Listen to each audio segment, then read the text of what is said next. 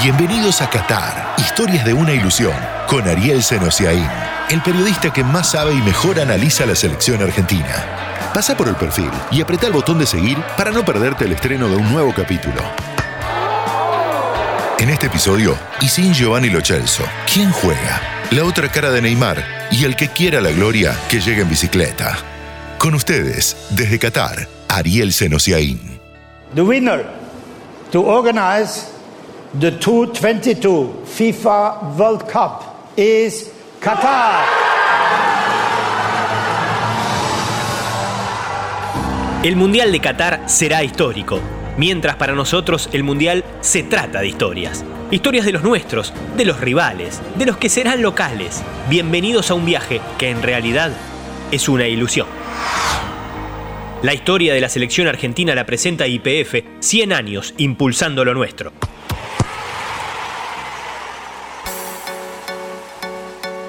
Hay otros con otras condiciones, pero es evidente que a nosotros nos ha dado un montón. Es lo que tiene jugar un mundial en medio de un campeonato, con un mes de octubre de locura de partidos cada tres días, y después dártelo a tres días antes de empezar un mundial. Bueno, el calendario es este, pero a nivel futbolístico no tiene reemplazo. A nivel numérico sí.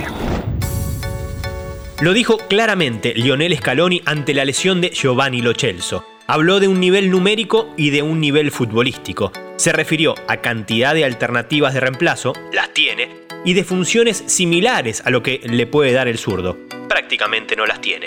Y aquí analizamos. Comenzamos de atrás hacia adelante. Primera opción entonces, agregar un central, adelantar a los laterales y cambiar, a días de empezar la Copa del Mundo, el esquema del 95% del ciclo de estos cuatro años por esa falta de ensayo justamente, y si bien en la gira reciente por Estados Unidos lo probó en entrenamientos y en minutos de un partido, quedará para alguna eventualidad. Alternativas de volantes entonces, hay dos similares, Enzo Fernández y Ezequiel Palacios. Diestros, claro, pero explotaron ambos en el medio de River, casualmente el equipo que se hizo fuerte con las rotaciones en esa zona. Faltaría perfil, pero habría manejo de pelota asegurado.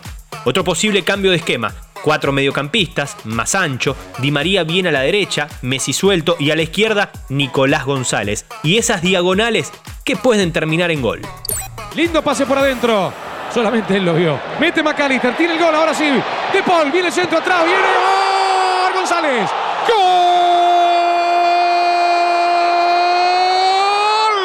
Argentino Nicolás González.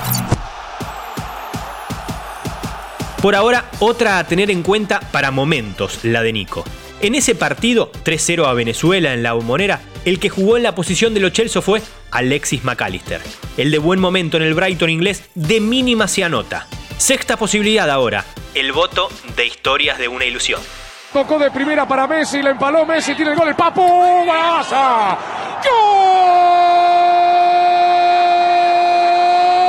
¡Golazo! Argentino, baile, baile con el Papu, baile. Baila Argentina, baila jugando al fútbol, pases cortas. Primero Correa, después Messi. La puso como con la mano Lionel. Fenomenal pase de Messi. Gran respuesta de zurda del Papu Alejandro Gómez. También diestro el Papu, pero acostumbrado a jugar por la izquierda. Trata de ubicar siempre a Messi, sí. Sin embargo, también tiene resolución individual. Menos marca, pero se asocia, remata, asiste. Quedan algunos días para resolver la piedra inesperada. Para reemplazar al jugador que pocos sabían que era irreemplazable.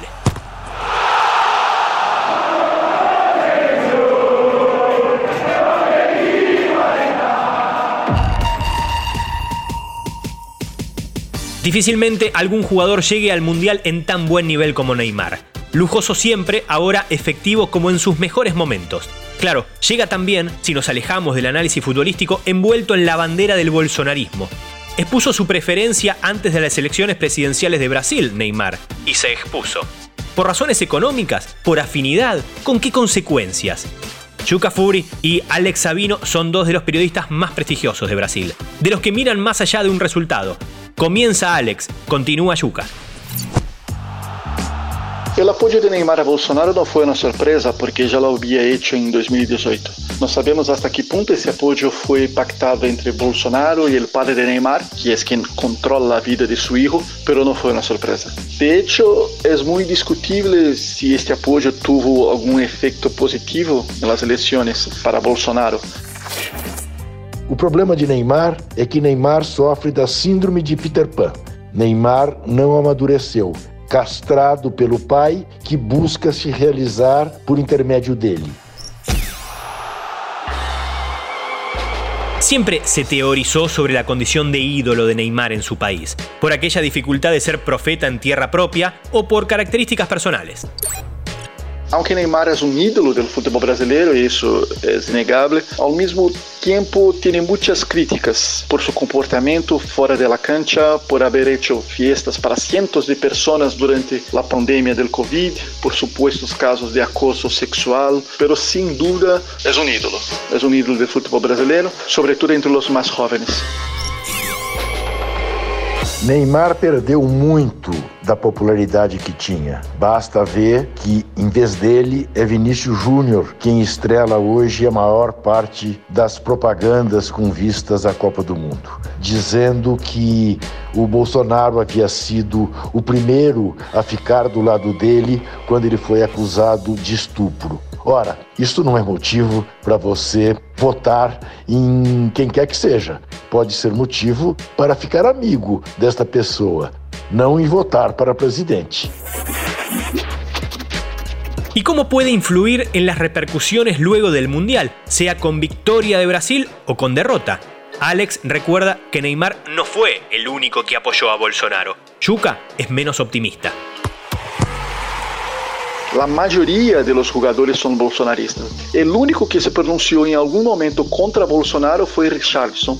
Devemos lembrar que na Copa América de 2019, quando o Brasil derrota Peru em la final no Maracanã, Bolsonaro entra na cancha para levantar o troféu com os jogadores e é aplaudido por eles. Neymar terá de fazer uma Copa, digamos, para que você entenda perfeitamente, como Diego Maradona fez no México em 86, para que ele volte a ter a simpatia dos brasileiros.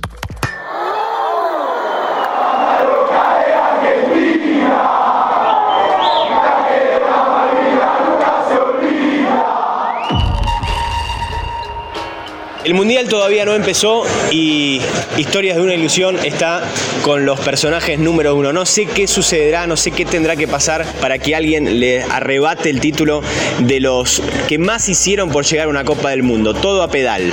Ustedes ya los conocen, el mundo ya los conoce y me consta. ¿Cuántas fotos se sacaron en los últimos días? No, no, innumerables. Cada vez que ahora empezamos a caminar en Doha y nos frenan cada dos o tres metros a sacarnos fotos.